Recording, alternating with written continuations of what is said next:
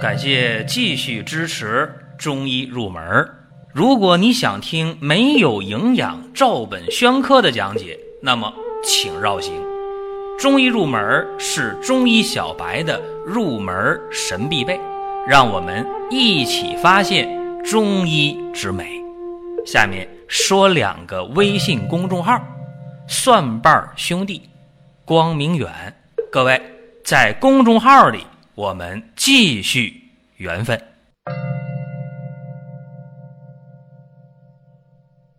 我们今天的话题讲的是黄酒温饮的冷知识。喝黄酒啊，这里边得和大家讲一下啊，一定不要把它弄混了。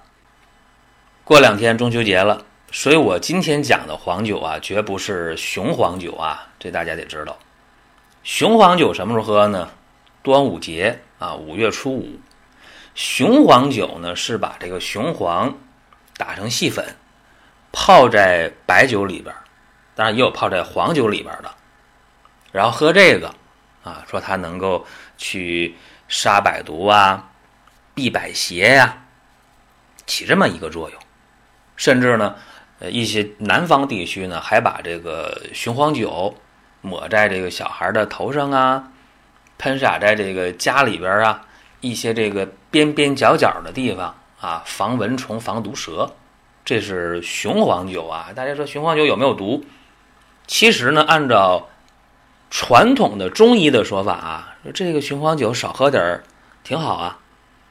但是用现代的化学，我们去看啊，说这个雄黄酒还是少饮或者不饮为妙啊。这里边涉及到的就是雄黄的主要成分是二硫化砷，二硫化砷呢。怕加热，一加热就变成了三氧化二砷，叫啥呀？砒霜。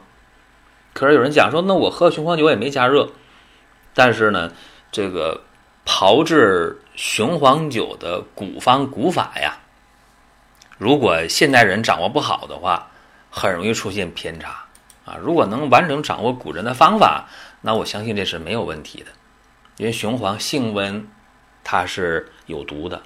既能内服也能外擦，解毒啊、杀虫啊、治疗恶疮啊、毒蛇咬伤啊，都有非常好的效果。那雄黄酒少量的去喝的话，它也是有，呃，治这个癫痫呐、惊悸呀、疗疮毒的作用。所以说，这个雄黄酒得是有医生指导下，按古方炮制，这个可以喝啊，要不然的话呢，少接触为妙。那今天我讲的黄酒就不一样了。今天我说这黄酒呢，实质上就是大家比较熟悉的什么花雕啊、女儿红啊啊这类的东西，或者说呢，到山东了也有用那个粟米做的黄酒啊，福建呢有用这个红曲稻米啊做的黄酒，那么到了浙江的绍兴了，那这黄酒就更是非常非常有文化底蕴呐。说到根儿上，黄酒是什么呢？是米酒。黄酒它和白酒不一样。白酒呢，你无论是什么浓香型啊，什么这个酱香型啊，你甭管什么香型，白酒是蒸馏酒，它的酒精度比较高。黄酒不一样啊，黄酒刚才我说了，它是什么？它是米酒啊，没经过蒸馏，所以这个酒精度呢就低。一般来讲，黄酒的酒精度呢，绝不超过百分之二十。当然了，不同地区的黄酒呢，度数高低也不一样。然后黄酒颜色呢也不尽相同，有的发白一点儿，有的发黄、发褐色，还有发这个呃深的红棕色的都有。但是大家接触的这黄酒可能没我这么多啊，所以你的心目中说，哎，你讲的不对呀，黄酒哪有那么多颜色呀？我喝过就是黄的，或者是棕色的，或者还。偏偏的发白一点的等等啊，但是黄酒真的颜色是不一样的，和它用的这个原料不同有关系。黄酒为什么说它好呢？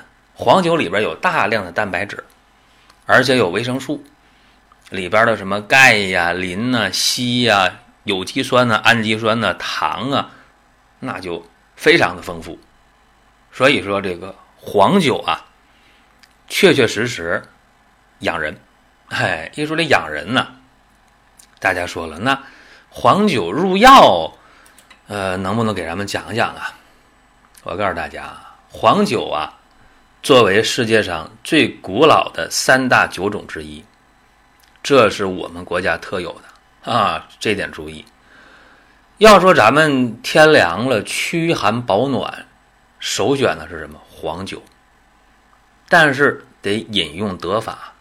不仅能够强身健体，它还能够治疗疾病。有人把啤酒称为液体面包，但是啊，我告诉大家，实质上黄酒它的营养远在啤酒甚至葡萄酒之上。这话有人不服气呀，说不能吧？这有有这么厉害吗？注意了。在入药的酒里边，黄酒占的地位是最高的。古人用黄酒做药引子，而且还能做各种各样的药酒。注意啊，中国人用白酒的历史其实并不是很悠久。这个白酒的蒸馏酒技术啊，据考证啊。我说的不一定百分之百准确。据考证，是蒙古人从波斯人那儿学来的。换句话说，白酒在我们国家真正的盛行的时间，大概是元朝开始。所以说，历史并不是很悠久。再往前考证，我们的医书当中用的酒。都是黄酒。当然，对这个说法有人不同意啊，说那中国人发明蒸馏酒那么晚吗？啊，这个大家可以根据自己的知识面儿，你去理解这个事情。那饮这个黄酒啊，讲究两种，一个是温饮，一个是冷饮或者常温下饮用。说常温下多少度啊？肯定低于人体体温，对吧？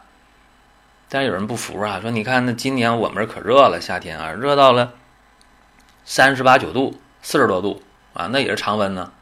但一般的常温指的就是二十五度左右啊。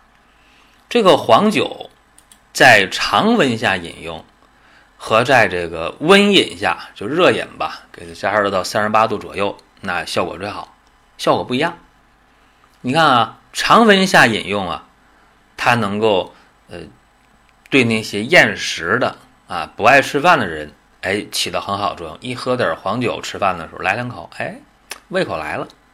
但是黄酒温饮，三十八度左右，吸收最好，口感最佳，这能够解决很多的问题。你看啊，下奶的药方当中就有用黄酒热饮的，对吧？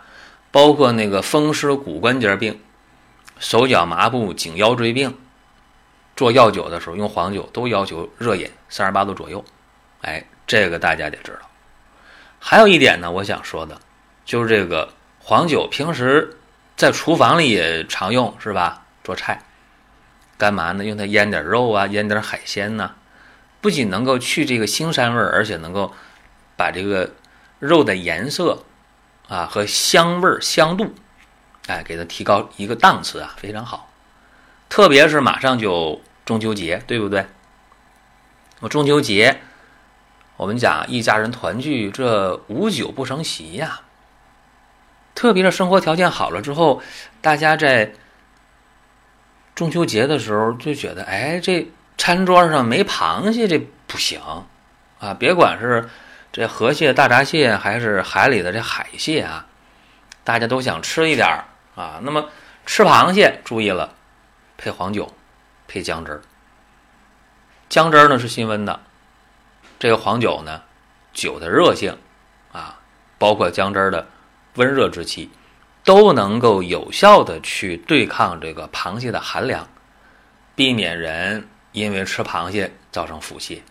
所以这是一个窍门儿吧。黄酒呢，现在品牌很多，我也不推荐哪一种。